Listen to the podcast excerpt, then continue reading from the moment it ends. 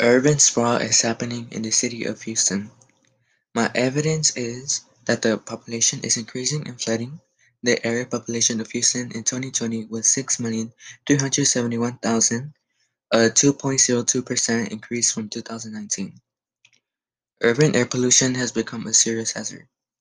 The most abundant elements of urban air pollution in urban areas with large amounts of car traffic are airborne particulate matter, nitrogen dioxide, and ozone. A solution I believe will work for Houston traffic jams is telecommuting, which allows office workers to perform tasks remotely. The program allows office employees to work from home. With this plan, it will reduce traffic jams during rush hour.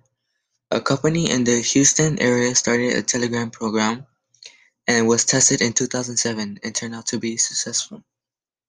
Houston major flooding problem is another challenge the city faces. I believe we can fix this problem by making natural communities designed with nature like the woodlands. The reason I believe this will be a good solution for Houston flooding um, is that these communities are designed to absorb stormwater through natural means. An example of why this is a good solution is because these developments suffer limited damage during Harvey, with only about 0.2% of the population in the woodlands needed to be evacuated.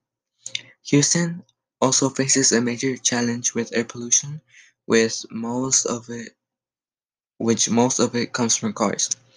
I believe we can solve this problem by making public tra transport and make a mixed-use development where people can walk or bike to their jobs and stores instead of driving to which increases air pollution.